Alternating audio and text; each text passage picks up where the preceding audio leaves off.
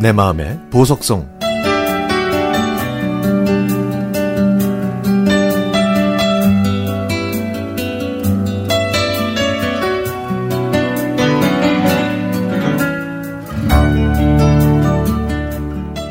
얼마 전에 시어머님께서 무릎 수술을 하셨습니다.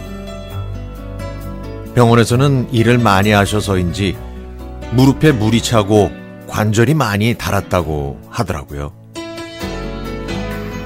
다행히 큰 수술은 아니어서 수술한 날에 한두 시간 정도 회복하고 집에 가셔도 된다고 해서 정화 남편은 퇴원 수속을 밟은 다음에 어머님을 댁으로 모셔왔습니다.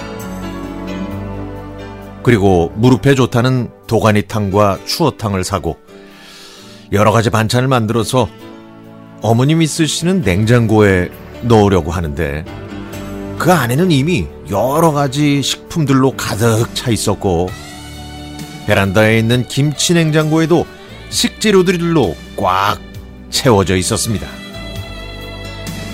저희가 가져온 음식들이 들어갈 공간이 전혀 없었죠.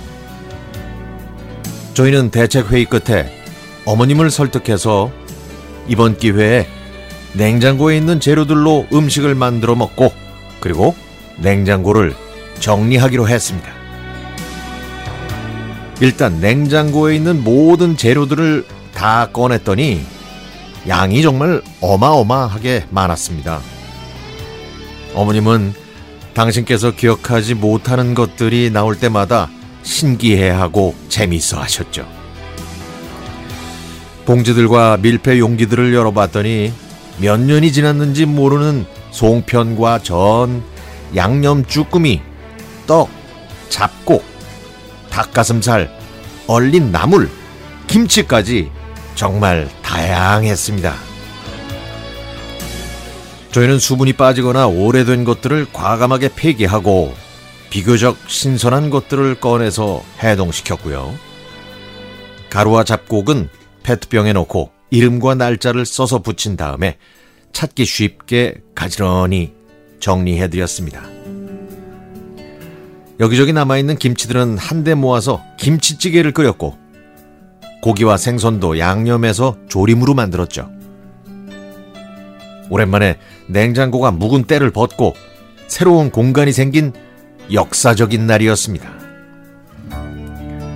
어머님도 평소에 냉장고만 보면 머리가 아프고 정리를 언젠가 해야 되겠다고 생각하셨지만 막상 하려고 하니까 엄두가 안 났고 방법도 몰랐다고 하시면서 제가 정리했던 방법을 보시면서 신기해 하시고 좋아하셨습니다.